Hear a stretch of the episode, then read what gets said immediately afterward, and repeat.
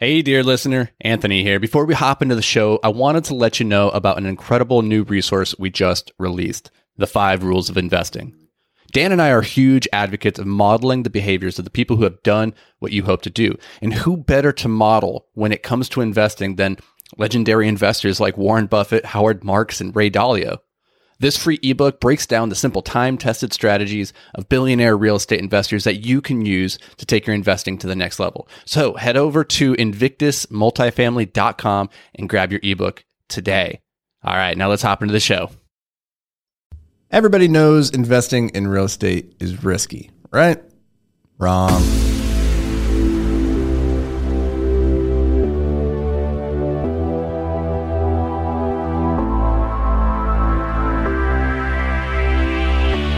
Hey, what's up, guys? I'm Anthony Vicino of Invictus Capital, author of Passive Investing Made Simple and co host of Multifamily Investing Made Simple podcast. Today, we're going to break down one of the most common things I hear from non real estate investors all the time. It's this Hey, real estate, it's risky. And when people are talking about risky real estate, generally they're leaning on 2007 2008 they're going back to the financial crisis and saying hey remember when the whole world imploded because of real estate and all the the shenanigans that that got us into? Okay fair enough. But here's the thing. Not all real estate is created equal. You know when you look back on 2007 2008 that was largely a crisis of residential real estate. The type of real estate we like to invest in is commercial real estate. So, multifamily, industrial storage, office, retail, these are fundamentally different asset classes than residential real estate. And when we look at how they've performed over the decades, we see on a risk adjusted return basis, commercial real estate might just be the best investment out there. Now, I know that's a big claim. Without data, without citing my sources, that's just a claim. How do we know it's true? Well, Thomson Reuters did a pretty big study. They looked over the course of 20 years. And over this 20 years, this included the financial crisis. So, you know, they just weren't sugar picking uh, the, the years in which they were looking at. What they did was they plotted um, the seven major asset classes. So we got like large stocks, short stock, I'm sorry, small, small cap stocks, uh, corporate bonds, government bonds, and yes, commercial real estate. And they plotted that on an, uh, a graph looking at returns versus risk.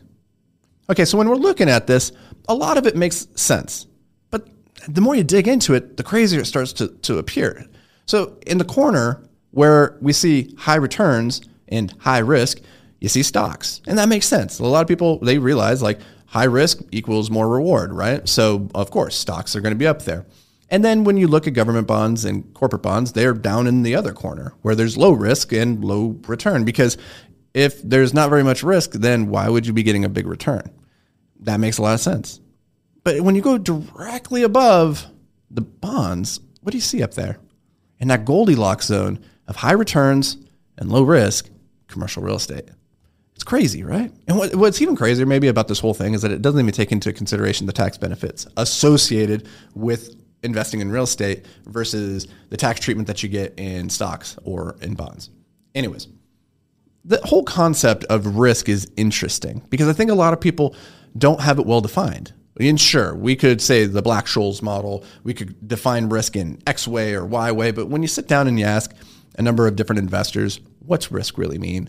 They're probably all going to answer it slightly differently, right? And so we have this difficulty even defining what risk means. So how can we have a good conversation about whether or not real estate is even risky? So number one, I want to I want to think about three things. When it comes to investing, I think we all want one of these three things. We want to make our money work harder for us than we worked for it. We want to keep more of what we make, and we want to not lose money. Right? Those are Warren Buffett Warren Buffett's rules right there. Don't lose money. Rule number one: don't lose money is rule number two. And generally, if you can do this, if you can make your money work harder for you than you worked for it, and if you can keep more of what you make and you can avoid losing money, you're going to do pretty good, right? And so that's the ultimate de risked investment strategy right there. That's what we're looking for to keep risk nice and low. So, how does real estate kind of play into this?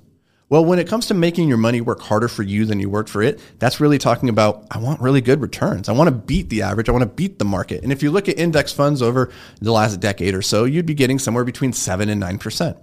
But when you look at the the performance of private sector real estate, it's usually north of 15%. So double the returns that you could otherwise expect in the stock market by by uh, comparison.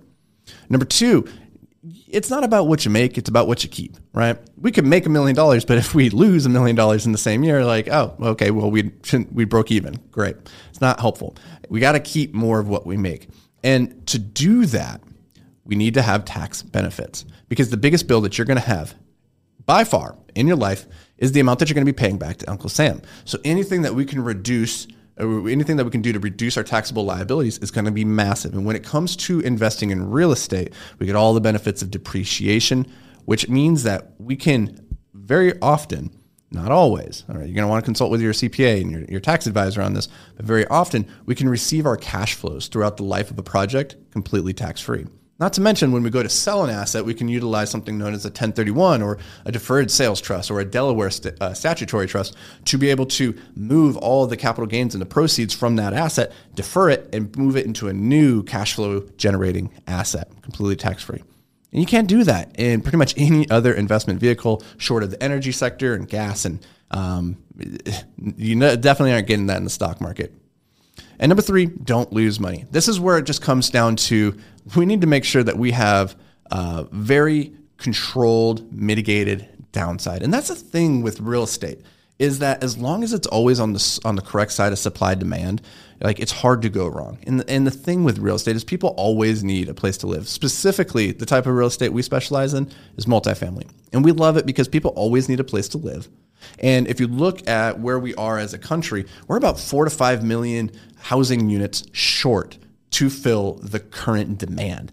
Four to five million. That's crazy. It's going to take us years to get back on the right side of that curve, if at all. So, what that means is that there is more demand than there is supply for this asset class. And as long as you have that, regardless of what the macro market does, as long as there are people that want what you have, you're going to continue to do well. And that's why we like commercial real estate in particular is it's really hard to lose your money in it as long as people keep continuing to want the thing that you have. So when we talk about is investing in real estate risky? Sure.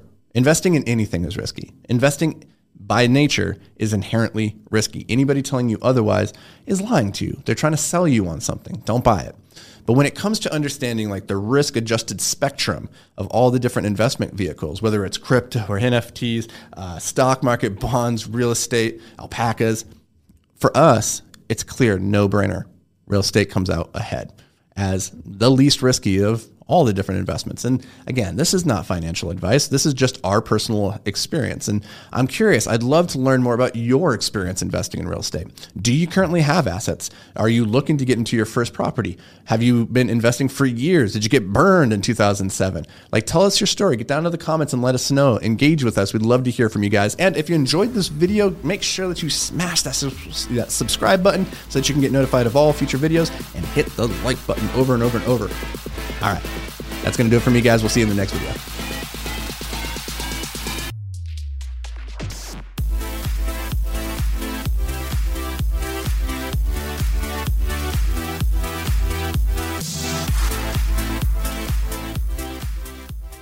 Hey, thanks for joining us for another episode of Multifamily Investing Made Simple. If you enjoyed the show, could you do us a massive favor? Head over to iTunes and leave a five star rating and review. Your feedback, it means the world to us as it helps us grow and spread the word about multifamily investing. And don't forget, sharing is caring. So fire this episode over to any friends or family who you think could benefit from learning all about multifamily investing. Thanks, guys. We appreciate every single one of you, and we'll see you on the next show.